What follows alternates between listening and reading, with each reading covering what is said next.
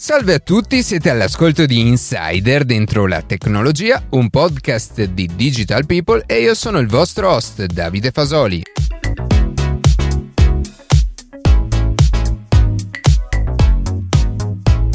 Oggi cercheremo di capire meglio attraverso degli esempi come funzionano le varie intelligenze artificiali e cosa manca per poter creare dei veri e propri cervelli digitali. Prima di passare alle notizie che più ci hanno colpito questa settimana, vi ricordo che potete seguirci su Instagram a chiocciola dentro la tecnologia, iscrivervi alla newsletter e ascoltare un nuovo episodio ogni sabato mattina su Spotify, Apple Podcast, Google Podcast oppure direttamente sul nostro sito.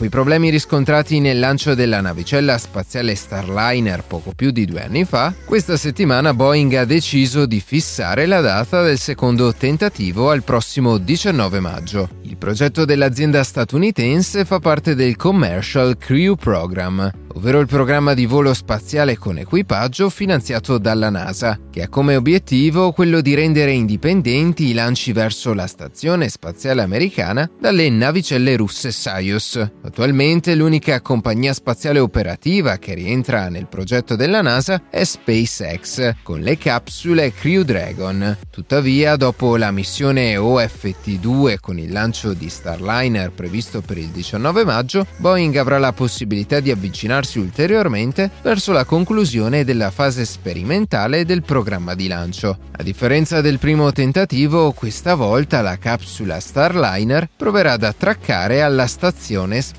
Internazionale, dove dovrebbe rimanere per un tempo massimo di 10 giorni, per poi rientrare sulla Terra una volta completata l'analisi dei dati. Un team di ricerca dell'Università di Austin in Texas è riuscito a creare un enzima chiamato Fast PET ACE, capace di decomporre la plastica in pochi giorni, rendendola riutilizzabile senza l'utilizzo di ulteriori fonti energetiche. L'obiettivo della ricerca era quello di trovare un modo più veloce per decomporre il materiale comunemente conosciuto come PET, il quale viene utilizzato principalmente per costruire contenitori per bevande e il suo impatto sul pianeta è drammatico. Basti pensare al fatto che una bottiglia di plastica impiega dai 100 ai 1000 anni per decomporsi riprodursi completamente. Infatti questi rifiuti rappresentano circa il 12% a livello globale. Questo nuovo enzima sviluppato accelera moltissimo il processo di depolimerizzazione, scomponendo il PET nei suoi monomeri base, che poi tramite polimerizzazione vengono utilizzati in un secondo momento per ricreare molecole dall'elevato peso molecolare, i polimeri. L'enzima messo a punto è stato generato da delle mutazioni delle proteine tramite algoritmi basati sul machine learning. Anche se i primi risultati sono incoraggianti, il team di ricerca dovrà in primo luogo trovare il modo di rendere il processo funzionale per tutti i tipi di plastica e in secondo luogo rendere il processo di depolimerizzazione tramite l'enzima FAT-PET-ACE conveniente su scala industriale.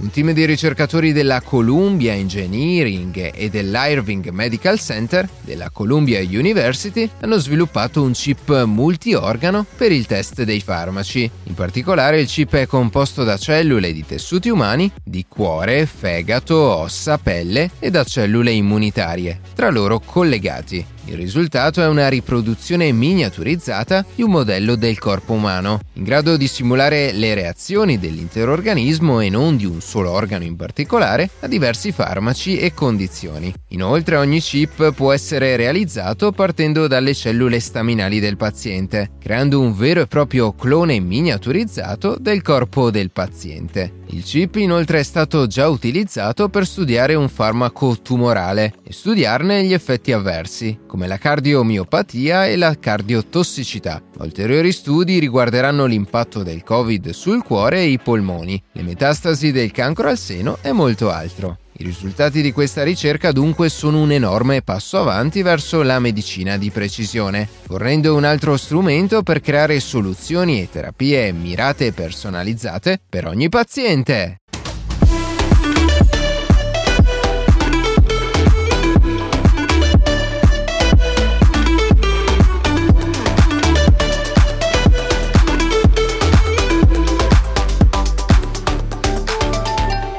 Si parla di intelligenza artificiale, e ultimamente se ne parla molto spesso, quasi sempre la si associa a un qualche algoritmo speciale, quasi magico, rivoluzionario, e che sta pian piano accompagnando l'essere umano verso nuove frontiere, riuscendo a risolvere problemi che fino a qualche anno fa sembravano troppo complessi da gestire. Anche nel corso delle nostre puntate non abbiamo di certo trascurato il tema dell'intelligenza artificiale, analizzando e approfondendo l'argomento sotto diversi punti di vista o come soluzione a svariati problemi. Ma alla fine questa intelligenza artificiale è davvero così intelligente? E soprattutto è veramente un algoritmo su cui l'uomo non ha il controllo e che fa fatica a conoscere? Come magari potete immaginare, la risposta a entrambe queste domande è no. In questa puntata cercheremo di capire meglio quali sono e come funzionano gli algoritmi, perlomeno i più diffusi, di apprendimento automatico, che sono alla base dell'intelligenza artificiale. Innanzitutto, e questo lo abbiamo ribadito più volte, non esiste un'unica intelligenza artificiale in grado di risolvere diversi problemi, cosa che riesce invece molto bene a una mente umana e di conseguenza chiaramente non esiste una sola intelligenza artificiale, o per meglio dire algoritmi, ma molteplici di diversi tipi, anche combinati tra loro, e ognuno risulta più o meno adatto per un compito rispetto agli altri. Iniziamo dal primo, che è probabilmente uno dei più semplici, ovvero il classificatore lineare. Immaginiamo di avere una serie di dati, per esempio il peso e le dimensioni di un animale, e se questo è un gatto o un topo, e l'obiettivo è quello di capire, date dimensioni e peso completamente nuovi, se ci troviamo davanti un topo o un gatto. Per noi si tratterebbe semplicemente di capire che un topo e un gatto hanno dimensioni e peso completamente diverse e riusciremo a distinguerli senza difficoltà. Ma un computer come può fare in questo caso? Si tratta semplicemente di matematica. Posizionando infatti i vari dati che abbiamo a disposizione, quindi dimensione e peso, su un grafico, ci si può rendere conto che i gatti starebbero praticamente tutti in una zona e i topi in un'altra, però loro ben distinte e divise. Ecco quindi che basta tracciare una linea che sia a metà tra le due zone e avere così una formula che restituirà gatto se il punto sta al di sopra della linea e topo invece se sta al di sotto. Il classificatore lineare dunque compie esattamente questa operazione, trovando la linea divisoria e creando così una delle prime e più semplici intelligenze artificiali. Un esempio di classificatore lineare, tra l'altro, è un algoritmo o modello ideato addirittura nel 1958, chiamato percettrone, e che di fatto è stato uno dei primi esempi di apprendimento automatico, non solo software ma anche hardware. Negli anni 60 infatti venne costruita una macchina in grado di classificare delle immagini, utilizzando proprio questo modello come base.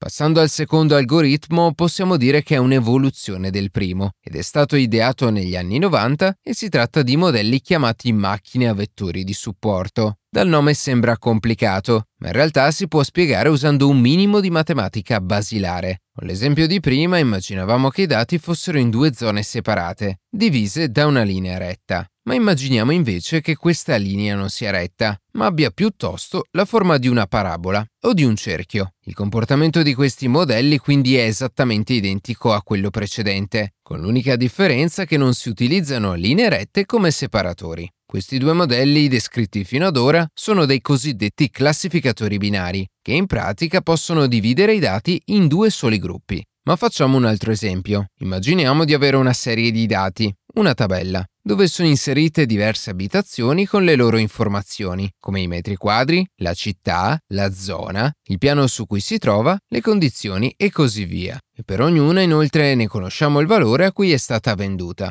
Come si potrebbe fare quindi per stimare il valore di un'abitazione completamente diversa, basandosi però su quelle informazioni? In questo caso non si tratta di restituire una risposta binaria, come nel caso del gatto e del topo, ma bisognerebbe restituire un valore numerico, ovvero il prezzo dell'abitazione. Per risolvere questo problema esistono quindi altri modelli, o meglio altre categorie di modelli chiamati regressori, che invece di tracciare una linea che separa i dati in due zone distinte, al contrario cerca di tracciare una linea che anche in questo caso può essere una retta, una parabola e così via, che più o meno passi vicino a tutti i punti che vengono utilizzati per addestrare il computer. Tornando all'esempio delle case, quindi, da questo algoritmo otteniamo una formula che inserendo i metri quadri, le condizioni e tutte le altre informazioni della nostra abitazione, avremo un risultato con una stima verosimile del valore di quella casa con uno sforzo praticamente inesistente, dal momento che il computer avrà imparato, più o meno da solo, a fare quell'esatto calcolo. Un'altra tipologia di modello di intelligenza artificiale poi è il cosiddetto albero di decisione. Anche in questo caso probabilmente abbiamo visto degli esempi, magari li abbiamo utilizzati per compiere delle scelte. E non sono altro che percorsi dove rispondendo sì e no a diverse domande si percorrono strade diverse fino a giungere a una decisione finale. Prendendo nuovamente come esempio il mondo animale, un possibile albero di decisione potrebbe essere creato per classificare vari tipi di mammiferi in base alle caratteristiche fisiche, ad esempio se l'animale possiede o no il pelo, se ha quattro zampe, se possiede artigli e così via. E man mano che si va avanti ci si avvicina sempre più all'esito finale, anche in questo caso dunque il computer, risolvendo operazioni matematiche e statistiche, riesce a creare dei dati che immettiamo in uno di questi alberi in completa autonomia. Il vantaggio rispetto ad esempio a classificatori binari è che questo permette di avere per così dire più risultati finali, non più 0 o 1, gatto topo, vero o falso, ma ad esempio diversi animali, anche se molto spesso, se non quasi sempre, vengono comunque utilizzati gli alberi di decisioni per classificazioni binarie. Ma veniamo ora a quelli che probabilmente sono ormai i modelli più famosi utilizzati per creare intelligenze artificiali e che vengono anche nominati più spesso. Stiamo parlando delle reti neurali. Questi modelli sono chiaramente più complessi dei precedenti, ma sono quelli che si possono meglio adattare a qualsiasi compito. Il modello a rete neurale, infatti, è quello che più si avvicina alla struttura, seppur molto più semplificata, dei cervelli biologici. Entrambi, infatti, sono costruiti da neuroni, attraverso cui passa il segnale o i dati che vengono processati e viene restituito il risultato finale. La differenza che, nel caso artificiale, un neurone non è altro che un componente, se così vogliamo definirlo, che in base ad un certo input si attiva restituendo un output. E proprio come la sua ispirazione biologica, l'output di un neurone diventa input di un altro, secondo un peso che viene deciso in fase di addestramento. Questo modello tra l'altro è stato ipotizzato ancora nel 1943 e si può considerare una sorta di evoluzione del percettrone di cui abbiamo parlato poco fa. La rete neurale infatti è costruita da una serie di neuroni di input, che nel caso del costo delle abitazioni può coincidere con le variabili considerate, quindi i metri quadrati, il piano e così via. Nel caso di una fotografia ogni pixel dell'immagine sarà associato a un neurone di input. La rete neurale infatti è costruita da una serie di neuroni di input, che nel caso del costo delle abitazioni può coincidere con le variabili considerate, quindi i metri quadrati, il piano e così via. Nel caso di una fotografia ogni pixel dell'immagine sarà associato a un neurone di input e molto altro. Di esempi, come abbiamo visto, ce ne sono anche troppi. Chiaramente, oltre ai neuroni di input, avremo anche i neuroni di output, che anche in questo caso possono variare in base a ciò che vogliamo. Infine, in mezzo ci sono diversi strati di neuroni, dove ogni neurone di ogni strato è collegato a tutti i neuroni dello strato successivo creando fitte connessioni che possono portare a milioni di combinazioni di pesi diversi. Usando funzioni matematiche poi, i pesi di tutte queste connessioni vengono di volta in volta aggiornati, migliorati, in modo da rendere la rete neurale sempre più precisa rispetto ai dati usati per addestrare l'intelligenza artificiale. Nel caso delle immagini, ad esempio, alcuni neuroni possono specializzarsi nel riconoscere delle linee dritte, altri le curve, altri ancora i colori, e passando per i vari strati e ricongiungendo i vari risultati, si ottiene infine la decisione conclusiva.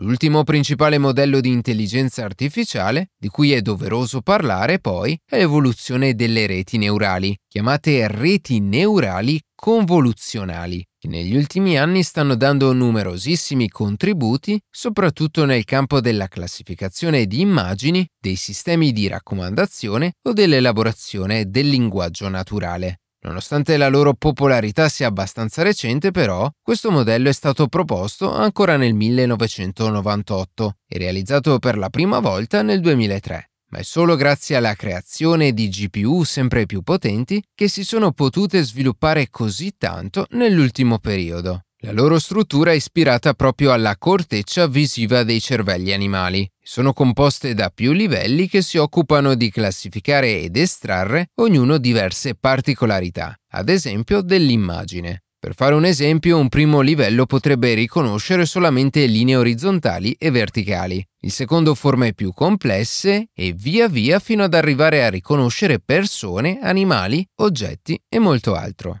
Rispetto alle reti neurali che anch'esse possono risolvere questi problemi, tra l'altro, le reti neurali convoluzionali sono spesso più specifiche per questa tipologia di attività e quindi più adatte e più, per modo di dire, semplici e facili da addestrare. Per concludere questo breve viaggio nel mondo forse un po' più tecnico dell'intelligenza artificiale, è doveroso parlare anche dei problemi e delle difficoltà in cui ci si imbatte quando si decide di usare questa tecnologia per compiere delle specifiche attività. Prima di tutto, come si fa a stabilire qual è il miglior algoritmo? o quali sono i parametri da utilizzare, ad esempio nel caso delle reti neurali il numero di neuroni o i livelli delle reti neurali convoluzionali? La verità è che molto spesso l'unica soluzione è andare a tentativi, cercando di volta in volta di capire quale sistema produce i migliori risultati, anche tenendo conto della complessità del modello stesso.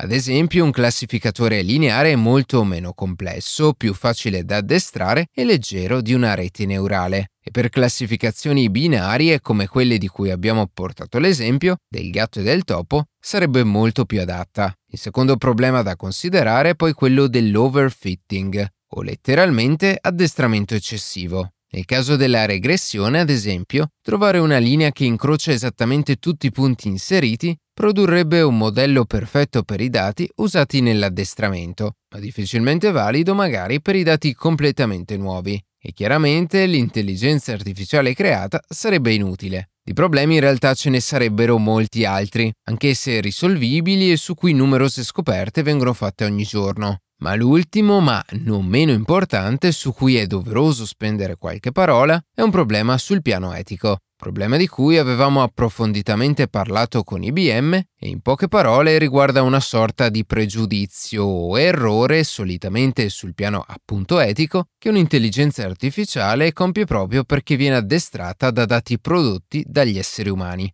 Basti pensare ad un bot creato da Microsoft che si addestrava usando i tweet, che ha poi iniziato a prendere pieghe naziste e razziste e che per questo chiaramente è stato eliminato. Tirando le somme, dunque, creare un'intelligenza artificiale non è semplice. Sono sempre di più i modelli e le soluzioni che si possono adottare per compiere al meglio specifiche e determinate attività.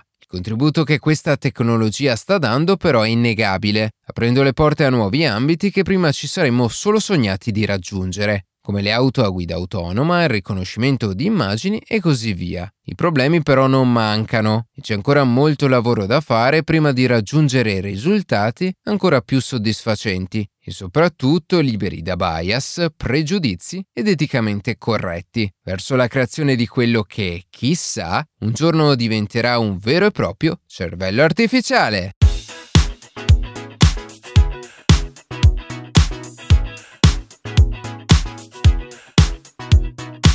E così si conclude questa puntata di Insider dentro la tecnologia. Io ringrazio come sempre la redazione e in special modo Matteo Gallo e Luca Martinelli che ogni sabato mattina ci permettono di pubblicare un nuovo episodio. Per qualsiasi tipo di domanda o suggerimento scriveteci a redazione chioccioladentrolatecnologia.it, seguiteci su Instagram a chioccioladentrolatecnologia dove durante la settimana pubblichiamo notizie e approfondimenti. Qualsiasi caso nella descrizione della puntata troverete troverete tutti i nostri social. Se trovate interessante il podcast condividetelo che per noi è un ottimo modo per crescere e non dimenticate di farci pubblicità. Noi ci sentiamo la settimana prossima.